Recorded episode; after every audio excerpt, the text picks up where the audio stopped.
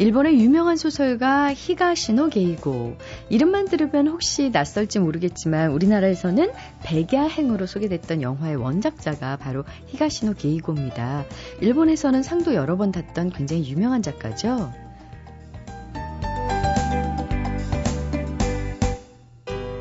히가시노 게이고는 술시를 잘 지키기로 유명한데요. 술시가 뭐냐면 바로 술 마시는 시간이에요. 밤 11시부터 잠들기 전까지를 술 마시는 시간으로 정해놨는데요. 시계의 수리공이었던 아버지가 일을 끝내고 아, 오늘은 여기까지 해냈군 하면서 술을 마시며 하루를 곱씹었던 모습이 행복해 보여서 그 역시 어, 아버지를 따라서 술시를 정했다고 합니다. 술 마시는 술시건 차를 마시는 어, 차시건 오늘은 여기까지 내가 해냈군. 이렇게 스스로를 토닥이는 시간. 요즘처럼 하루하루가 버거울 때 꼭 필요한 시간이 아닐까 싶은데요. 술보다는 차가 어울리는 네 차시 시작합니다. 안녕하세요. 소리나는 책 라디오 북클럽 김지은입니다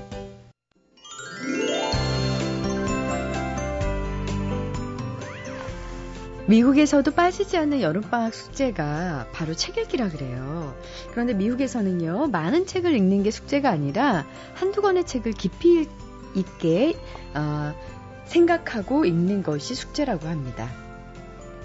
한 권을 소개하더라도 정말 많은 생각을 해볼 만한 책을 소개해드리는 분이시죠. 책마을 소식 오늘도 세종대학교 만화 애니메이션 학과의 한창원 교수님 모셨습니다. 안녕하세요. 네, 안녕하세요. 네. 교수님은 여름 방학 때 학생들에게 네. 어떤 숙제를 내주세요? 아, 저는요, 아, 가을이 와도 힘들지 않게 살아라 그럽니다. 아. 가을이 왔을 때 외로움을 느낀 사람은 여름에 아무것도 안 한 사람이다.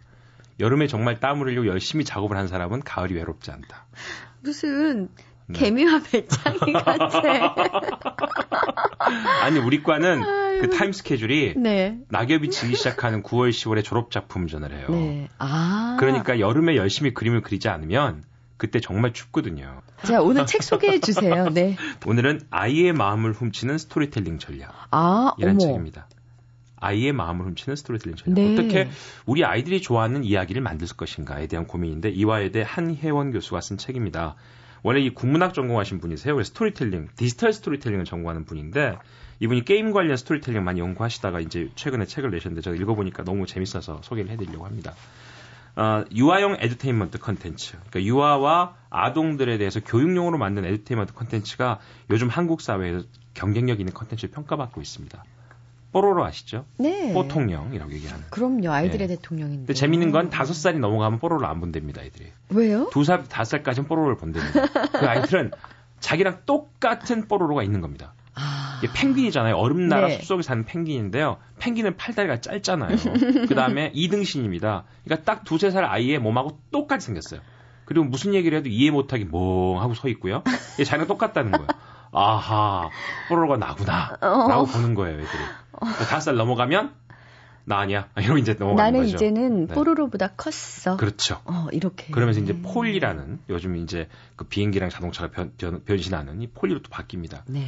그러면 아이들이 왜 그걸 이렇게 좋아하느냐를 해놨는데 어, 이해가 되는 재미있는 원칙들이 많이 나와 있어서 아 이런 책을 한번 쭉 읽어보면 우리 아이들이 좋아하는 이야기를 어떻게 해줄 것인가. 또 부모도 아이들과 어떻게 대화를 할 수 있을 것인가에 대한 답이 나오는 책입니다.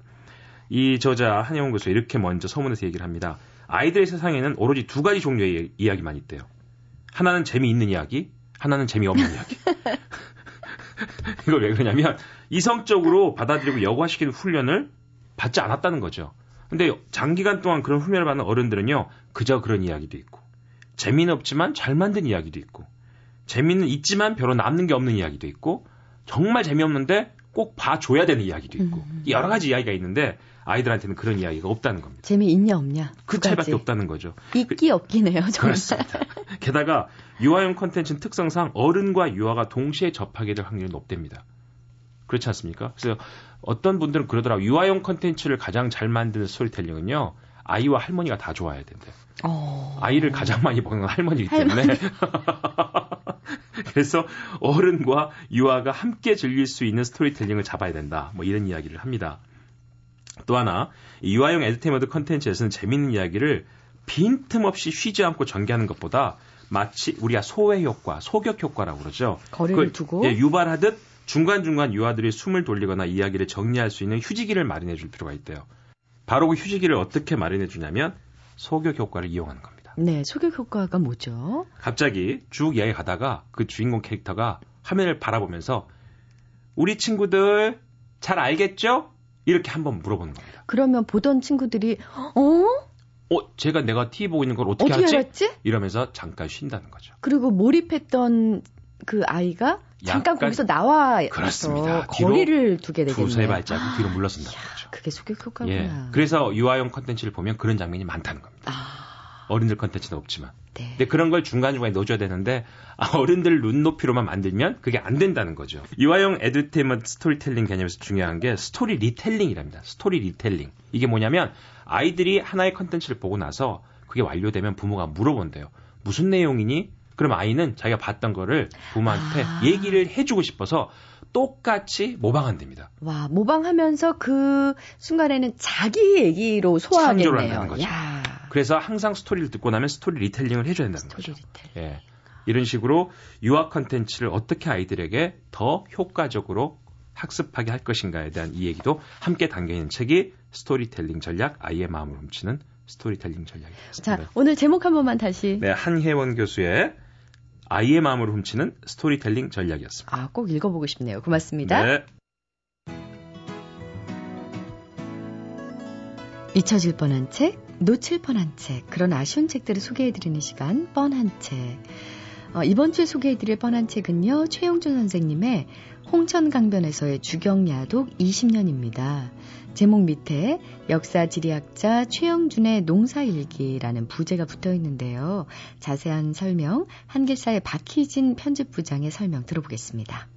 예, 이 책은 지리학자 최영준 선생께서 쓰신 어, 일기입니다. 근데 도시 생활을 하면서 이제 쓴 일기라기보다 주중에는 학교에서 이제 가르치시고 시골로 내려가서 일종의 주말 농장처럼 요즘 뭐 일반인들도 그렇게 많이 내려가는데 강원도 홍천군이라는 곳에 정말 물 좋고 산 좋고 그렇습니다. 그곳에서 농사일을 주로 많이 하셨죠. 그러면서 이제 자연과 버타면서 어, 지난 1990년부터 2009년까지 무려 20년 가까이 어, 일기를 정리한 겁니다. 글 속에 그런 것들이 화려하지는 않으나 거짓 없이 정직하게 하루하루 성찰하고 자연에서 보고 배운 것, 서툰 농사 일을 시작하면서 또 점점 10년, 20년 되어 가면서 진짜 전문 농사꾼이 되어 가는 모습이 글의 변화 속에 그대로 녹아나 있기 때문에 감동을 줍니다. 아, 음, 홍천강변에서의 주경야독 20년. 그러니까 이 책은 최영준 선생님의 전원일기를 모아놓은 책이라고도 할 수 있을 것 같은데요.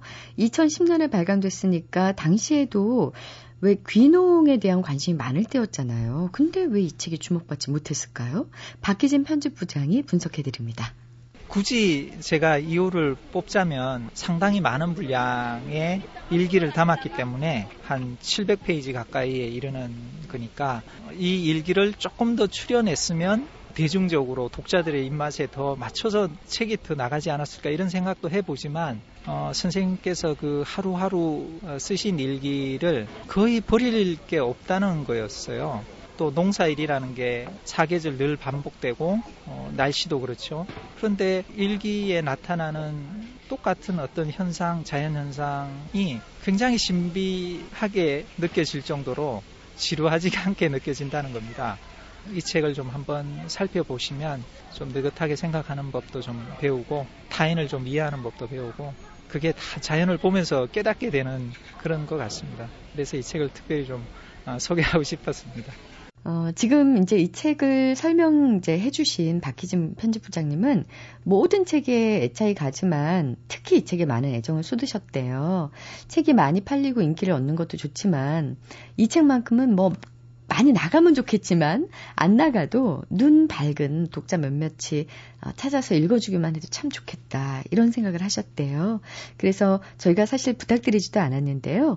홍천강변에서의 주경야독 20년 이 책 안에 있는 좋은 구절을 직접 예 어, 육성으로 녹음을 해주셨습니다. 들어볼게요. 많은 사람들이 노동을 신성하다고 말하면서 땀 흘려 일하기를 꺼린다. 상당수의 도시 사람들은 체육관에서 흘리는 땀은 귀하고 고급스럽지만 노동으로 흘리는 땀은 천한 것으로 여긴다. 그러나 노동을 하는 동안에는 미움과 욕망과 고뇌를 잊을 수 있다. 노동을 통해 무아의 경지에 도달할 수 있으므로 노동은 신성하다. MBC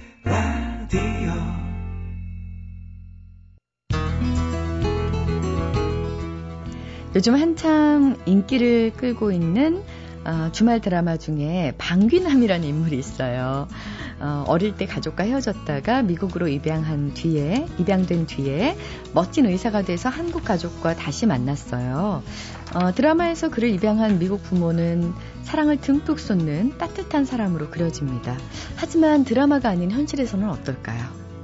어, 보여지는 입양과 안 보이는 입양의 뒷모습을 담은 책입니다. 피해 언어의 저자 제인정 트랭칸 씨를 어, 모셨는데요. 안녕하세요. 안녕하세요. 네, 우리 제인정 트랭칸은요.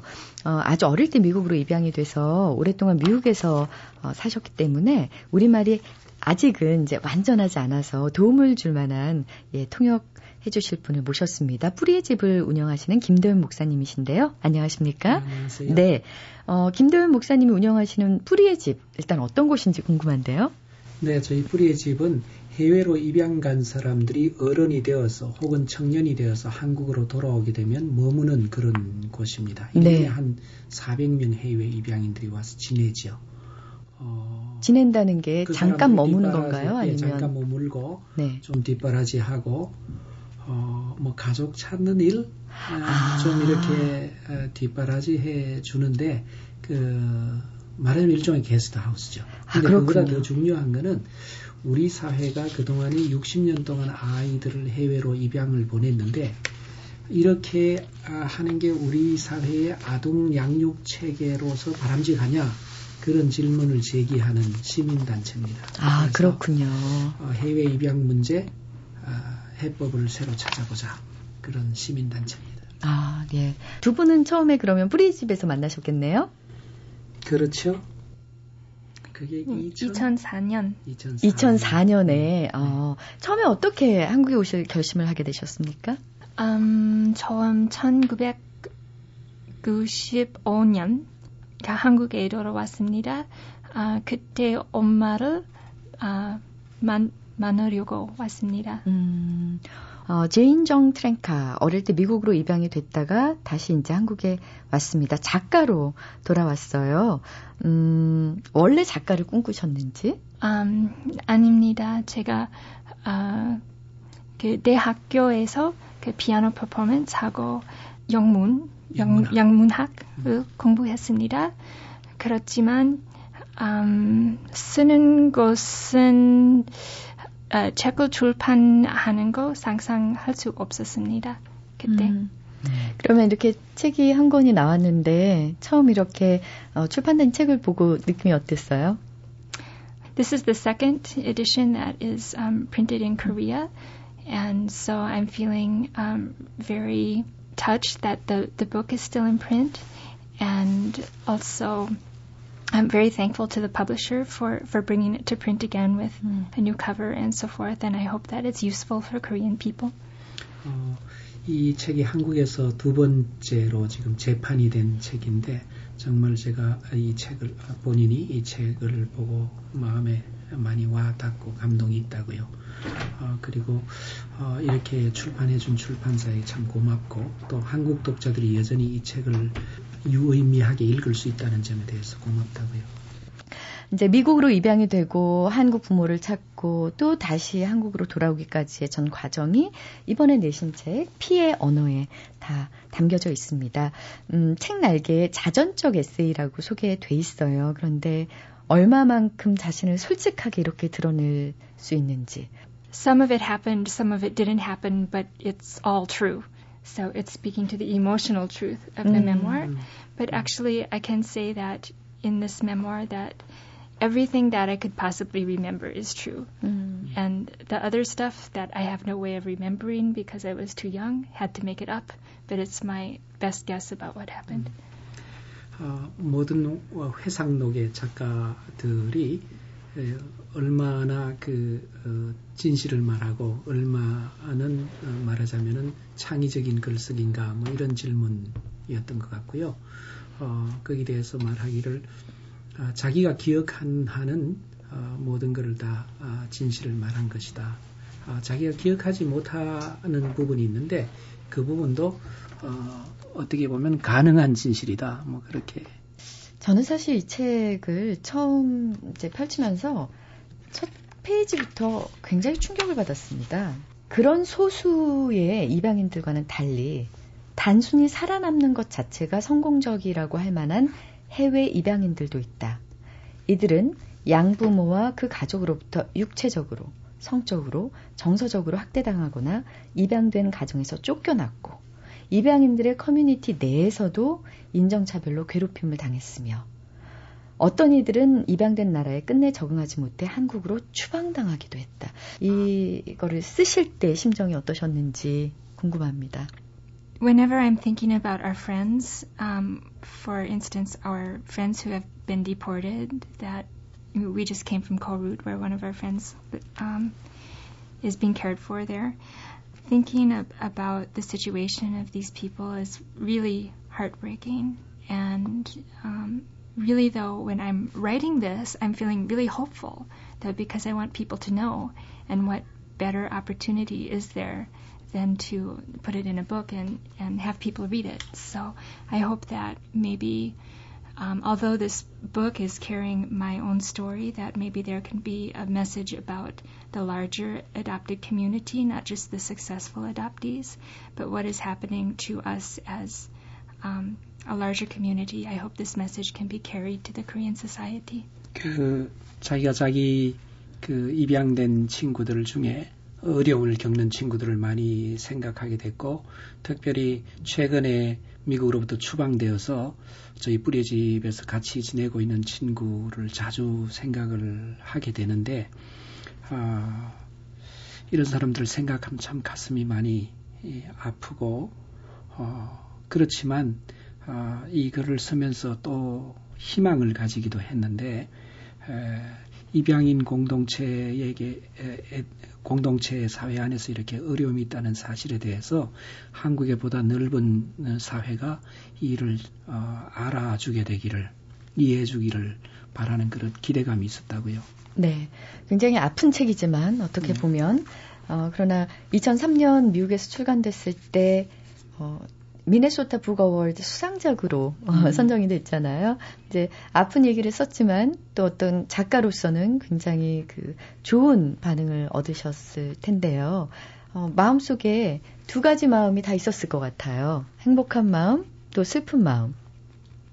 상 받으셨을 때 어땠는지. I think um, probably I guess hopeful Um, because you know when you get an award, it means that there is more opportunity for you to put your message out there. Mm. So there was a Minnesota Book Award, and um, there was also a book award from Barnes and Noble, which is uh, one of the largest booksellers in the United States. So because of that one, um, there were another 5,000 copies that were distributed, and maybe next year, I'm not sure exactly when, but parts of the book are included in an anthology called the Heath Anthology.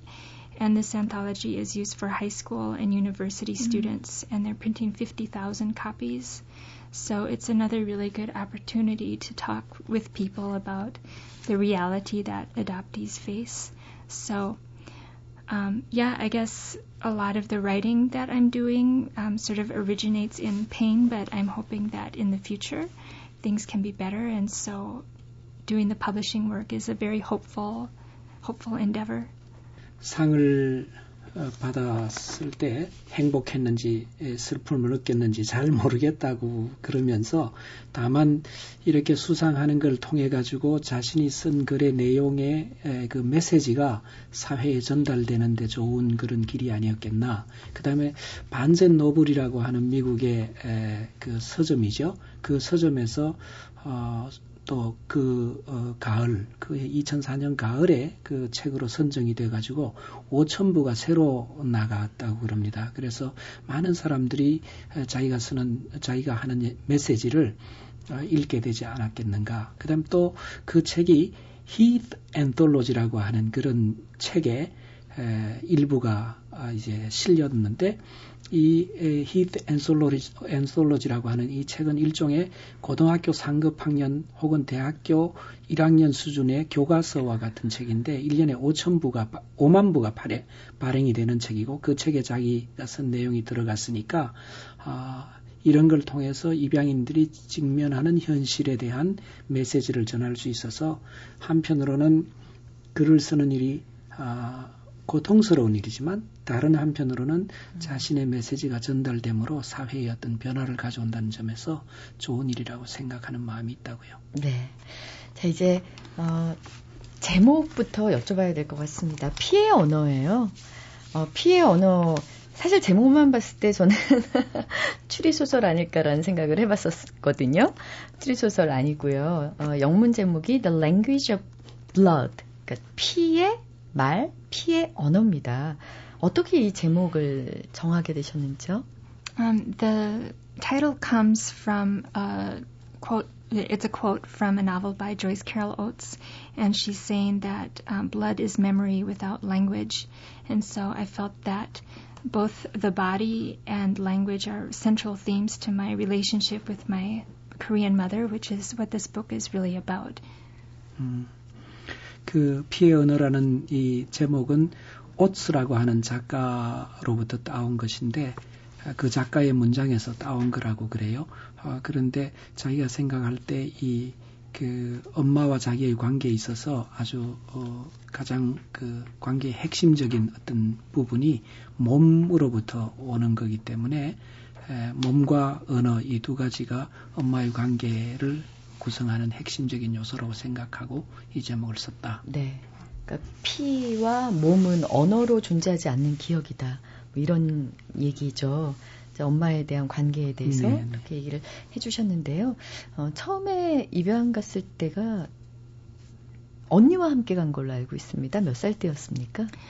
Um, I was six months old and she was four and a half years old in American age. 음. 음, 자기 여섯 달 됐을 때 언니 네 살 반 됐을 때 갔다고요. 그러면 아마 우리 제이는 아무런 기억이 없었을 것 같고요. 한국에 대해서 언니는 조금 조금 조각조각 기억이 있었을 것 같은데요. Actually, she doesn't remember anything. 사실 언니 아무 기억이 없다고요. And I think that we can attribute this to the trauma. If if you think about any child who is four and a half years old, and they're they're little people, they're you know they have their own world and their own you know things that they think about, but she doesn't remember anything. And I think that is because of the extreme trauma of being taken out of that family, sent to a foreign country, and actually not being able to use language for about half a year. 음, 어, 언니가 그렇게 입양 가는 것 때문에 아주 어, 큰 정신적인 상처를 입고 그런 상처를 입었기 때문에 가서 6개월 동안 말을 한마디도 못했다 그래요. 그래서 아마 이런 그 정신적인 트라우마가 그 모든 기억을 잊게 만든 게 아닌가 그렇게 보여진다고요. 네. 어, 두 분을 입양한 미국 부모님들은 어떤 분들이셨습니까? My father was a factory worker, and my mother sometimes worked in a factory, other times taking care of other people's children. And what my Korean family was told about them before we left is that both parents were lawyers. So my mother was pretty sure that we were being sent to a buja cheap and we were going to have a big education and everything. And I don't I don't want to discriminate against is the family rich or not and what family is a good family or not.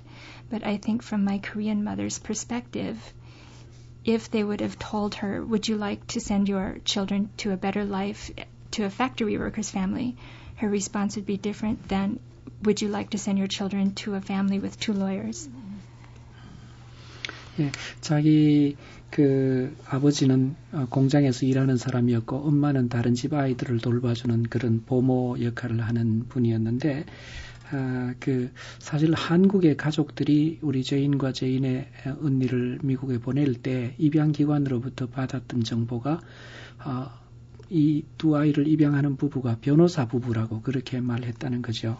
그래서 사실은 그 입양 부모가 가난했냐, 혹은 뭐 조, 저 부자였느냐, 아니면 무슨 공장에서 일했냐, 아니면 변호사였냐, 그게 중요한 문제가 아니고, 어, 거기에 대해서는 자기는 문제 삼지 않는데, 다만 한국의 가족이 아, 만약에 아, 죄인과 죄인의 언니가 변호사 가정으로 가지 않고 공장에서 일하는 어떤 아저씨 가족한테 아, 입양 간다 그러면 어, 아이들을 위해 더 좋은 삶을 제공하기 위해서 입양을 보냈는데 그런 정보를 바로 받았다면 보냈겠는가 아, 그런 생각을 한다고요. 네.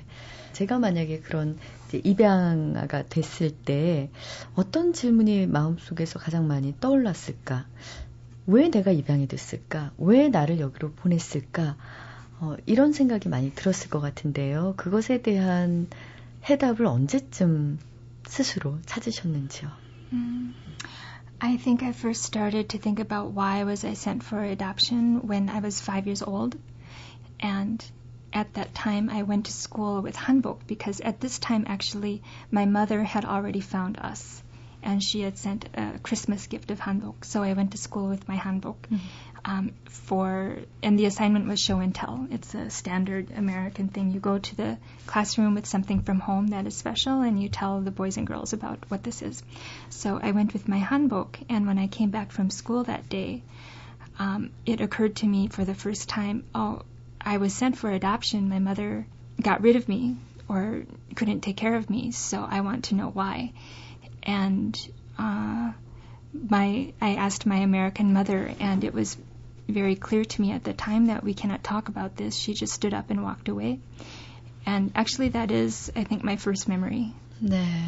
왜 입양, 아, 내가 왜 입양됐을까? 그를 처음 알게 된 건 다섯 살 때인데 다섯 살 때 어느 날 그 학교 갈 때 한복을 입고 갔대요. 그 한복을 입고 가서 갔었던 거는 결국 그때 벌써 자기 한국의 친엄마가 이걸 보내준 거고 그래서 친엄마가 자기 가족하고 사실상 어, 이 접촉이 시작된 거죠. 어, 그래서 교실에서 그거를 입고 다른 교실에 가서 보여주고 그렇게 하고 이제 지내다가 집에 와서 어, 그 자기가 이제 입양됐다는 사실을 알고 엄마한테 자기가 왜 입양됐냐 그러니까 어머니가 그 자리에서 대답 안 하고 일어서서 나가 아, 버리셨다는 거죠. 아, 그래서 결국 입양이라고 하는 게 자기 친엄마로부터 이렇게 제거당한 게 아닌가 이런 식으로 생각을 다섯 살 때 했다는 거죠. 네. 진짜 대답은 그럼 언제쯤 들으셨나요? As I said before, my mother found me and there was um, interrupted communication. She tried to send letters, but um, my American parents really discouraged that. So that was happening until I was about 16 years old. And then when I was 16 years old, um, I found her letter in the mailbox before my mom and dad were home. So at that time, I had a communication with her by myself. And for about six years, I wrote to her and I asked her, Why did you give me away? And she said, the cherry blossoms are out. It's a wonderful season for reading. the weather is beautiful. So when I was about, um, it was my first year of college, I just decided I don't want to hear about the cherry blossoms anymore. I want to know the truth. So I said, if you don't tell me, then I'm not going to write letters to you anymore. So at that time, she sent the real reason, and that's the first letter in the language of blood. 어, 자기가 그 음, 한국의 엄마가 계속해서 편지를 보내고 그랬지만은 어, 입양 엄마가 그거를 다 감추고 그래서 사실상 어, 입양 엄, 어, 한국의 엄마하고 교제가 사실 일어나지 않았는데 16살 되었을 때 학교에서 돌아오니까 우체통에 편지가 있고 그래서 그 엄마 어, 그 엄마 편지를 가지고 6년 동안 엄마랑 편지 교제를 나눴다는 거죠. 어, 그렇게 하는 동안에 엄마는 그냥 굉장히 일상적인 내용을 늘 편지에 보냈다고 그래요. 뭐 벚꽃이 피고 날씨가 좋고 책 읽기 좋은 계절이다. 뭐 이런 식으로 보내서 대학교 1학년 때 드디어 결심을 하고 어, 엄마가 나를 왜 입양 보낸지에 대해서 진짜 말해주지 않으면 이제는 더 이상 편지 교제 안 하겠다 하고 이렇게 밀어붙이니까 한국의 엄마가 진짜 편지 왜 그랬는지를 보냈고 그게 이제 책 첫 번 장에 나와 있다고. 그래요. 네, 사랑하는 딸 미자와 경아에게로 시작되는 어머니의 편지가 네. 어머니의 편지라는 그 제목으로 이제 첫 장에 나와 있습니다. 자, 한국의 어머니를 편지가 아닌 실제로 만나게 된 거는 입양된 지 몇 년 만의 일인가요? 23 years. 네, 23년이래. 네. 처음 엄마 만났을 네. 때 얼굴 보고 음, 엄마구나 느끼셨어요? I didn't. I just saw this little Korean woman. And um, everything was very alien to me at that time because I didn't meet a Korean adult. I lived with my sister, but I did not meet a Korean adult until I was 23 years old and I was on that tour. And it was an adoption agency tour. And the first Korean adult I ever met when I was 23 was the adoption agency worker. So it was on that tour that I met her and really, um, I didn't have any emotions It was just alien to me. It's actually not like it is on TV because there was no background music. we need the music. 사실 그 어, 엄마를 만난 게 작은 한국 여성이 자기 앞에 서 있었는데 사실 자기가 아마 어, 그 어, 일이 굉장히 낯선 그런 음, 일이었던 것 같고 사실 23살 될 때까지 한국 여성 자기 언니랑 같이 자란 것 빼고는 한국 여성의 모습을 만난 적이 23년 동안 없었고 사실 그때 한국 올 때 이 소위 말해서 어, 모국 방문 여행 뭐 이런 걸로 왔기 때문에 입양기관에서 일하는 한국 여성 그 사람이 자기 생애 최초로 만난 한국 여성이었다는 거죠. 어, 그래서 어, 어떤 특별한 감정보다 좀 낯설다라고 하는 그런 느낌 가운데 많이 있었대요. 음, 어머니는 어떠셨습니까? Uh, well, my family could recognize me. They recognized me from the way I walked from behind. Mm. So that's like the knowledge in your body. I'm still mm. walking like my sisters. Mm. And my mother was just, oh, I'm sorry. And she was crying and she had a very, very big emotion. 네, 어, 가족들은 자기를 금방 알아봤는데 어, 걸어가는 뒷모습을 보고 너무 어, 가족들하고 똑같고 특별히 언니하고 똑같고 그래서 금방 알아봤고 그리고 어머니는 정말로 많이 우셨다고요. 네, 네. 이제 미안하다는 얘기와 함께 네네. 네. 이제 펑펑 우셨을 네. 텐데 정말 난 나, 나쁜 엄마다 용서해달라 어, 이런 얘기를 이제 많이 하셨다고요. 그 얘기를 들었을 때 우리 제이는 어머니에게 어떻게 대답을 해드렸는지요? Um, I said, it's okay. You're, you're a good mother. You made the right choice. And that's what I said at the time. And I think now, upon reflection, she has passed away now. Upon reflection, I think that that's the only thing that I could say under that circumstance where she was so sorry and she was crying so much. Um, I had to make myself very small because her emotion took up every part of the room. 음, 그, 그 엄마가 그렇게 말했을 때 자기가 다른 얘기 할 수 없었고 어, 엄마가 어, 올바르게 하신 거라고 어, 잘 하신 거라고 그렇게만 아마 말했는데 어, 그 호텔 방에 에, 정말 방이 방에서 엄마가 그 슬픔을 다 쏟아내니까 자기 자신을 표현할 만한 그런 공간이 에, 음. 전혀 어, 없었대요. 어쨌든 그 부모님이 자기를 표현할 그런 공간을 충분히 가질 수밖에 없고 그걸 다 받아들이는 입장에서 자기 자신들을 표현할 기회 에, 갖지 못하는 그런 첫 만남이라는 거예요. 어, 이건 뭐 방송하고 상관없이 죄인 이 전에 했던 얘기 중에 하나는 사실 자기도 23년 동안 살면서 하고 싶은 얘기 너무 많고 너무 고생스럽고 어려웠던 일 많은데 진정한 의미에서 만남이 되려면 자기 얘기도 엄마가 다 들어줄 수 있는 그런 기회가 있고 그래야 엄마하고 자기하고 진정한 관계가 되는 거 아니냐. 근데 엄마가 너무 슬퍼하고 엄마가 그 공간을 다 차지해 버리니까 정말 자기가 자기 표현할 수 없고 어려웠다. 그게 대부분 입양인들이 그거를 겪어요. 그러니까 부모 입장 존중해 주느라고 자기가 살아왔던 아프고 어려웠던 얘기 그거 다 틀어놓고 관계 이루어가고 그게 안 된다는 거죠. 네. 이제 아까도 잠깐 언급하셨지만 어머니는 이제 돌아가셨고요. 한동안 어머니를 직접 간호하셨던 걸로 알고 있어요. 그럴 때 처음에 못 하신 얘기를 조금씩 조금씩 하셨는지요? Actually, no, because um, of the language barrier. 그 언어 때문에 그 음. 그 엄마한테 음. 음. 그 말하고 싶은 말 한 마리도 그 말할 수 없었습니다. 음, 음. 그런데 피의 언어는 그, 네, 그 말하고 싶은 말 있습니다. 그 엄마 돌아가신 후에 그 쓰기 시작되었습니다. 엄마에게 하고 싶은 네. 말을 책을 통해서 했다는 거죠. 네. 네. 엄마가 이 책을 혹시 하늘에서 읽고 있다면 어떤 부분에서 가장 가슴, 가슴 아파하실 것 같으세요? Um, I think probably all Korean parents, if, if you have no other choice but to send your children for adoption, you want to send them for a wonderful life. 모든 그 한국의 엄마들이 아이를 입양 보낼 때 결국 그 아이들이 다 행복하기를 바라지 않겠나 이거 아, 행복하기를 바라지 않겠냐고요. 모든 엄마들이 그러려고 입양을 네네네. 보내는 건데. 네네. So if it's if it's um, didn't turn out wonderful, you know, like in my case, I was 음. stalked and almost murdered. or the experience of my sister where she has absolutely no one that she can communicate with for mm six or nine months. Like, how much must my mother hurt to know that this is what happened mm um, when she had to make that decision? 만약에 어, 자기 그런데 이제 사실상은 그렇게 다 어, 참 멋진 삶을 사는 게 아니고 이렇게 자기처럼 어, 고통을 겪는 삶이 있다는 사실, 특별히 자기는 아, 스토킹을 당해서 거의 정말로 구사일생 죽을 뻔한 그런 아, 경험을 하고 또 자기 언니는 어, 미국에 도착해서 6개월에서 9개월 동안 아무하고도 그 의사소통을 할 수가 없어서 고통을 겪었는데 아, 자기 엄마가 만약에 그런 사실을 알았으면 얼마나 가슴이 아팠겠냐고요.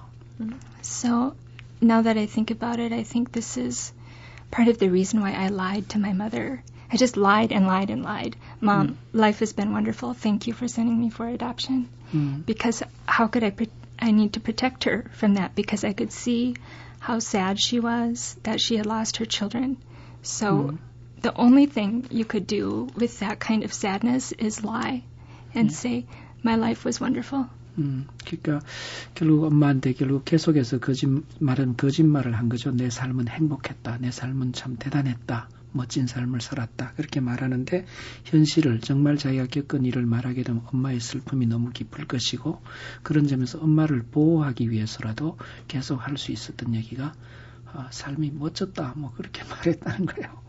한국에 돌아와서도 엄마한테 거짓말하고 미국에서 양부모를 보호하기 위해서도 자기가 학교나 사회에서 겪는 인종차별에 대해서 끝까지 입을 다물면서 아무 일 없다고 엄마가 선택한 거 잘한 거라고 그래서 네.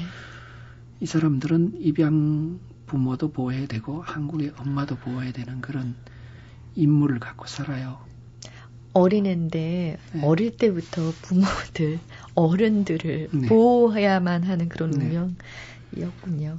입양에 대해서 마지막으로 어, 하시고 싶은 얘기 있으시면 털어놓으세요. yes, okay, so we want to talk about 미혼모. 미혼모 아이. Okay, so Um, of the adoptees who are being sent for adoption today, it's about 90%, um, more or less, with both international and um, yeah. domestic yeah, adoption. Yeah, and so, actually, these women are not um, deprived of their motherhood and deprived of their children because they are drug abusers, because they are criminals, they're murderers, or something like this. It's because they're not married.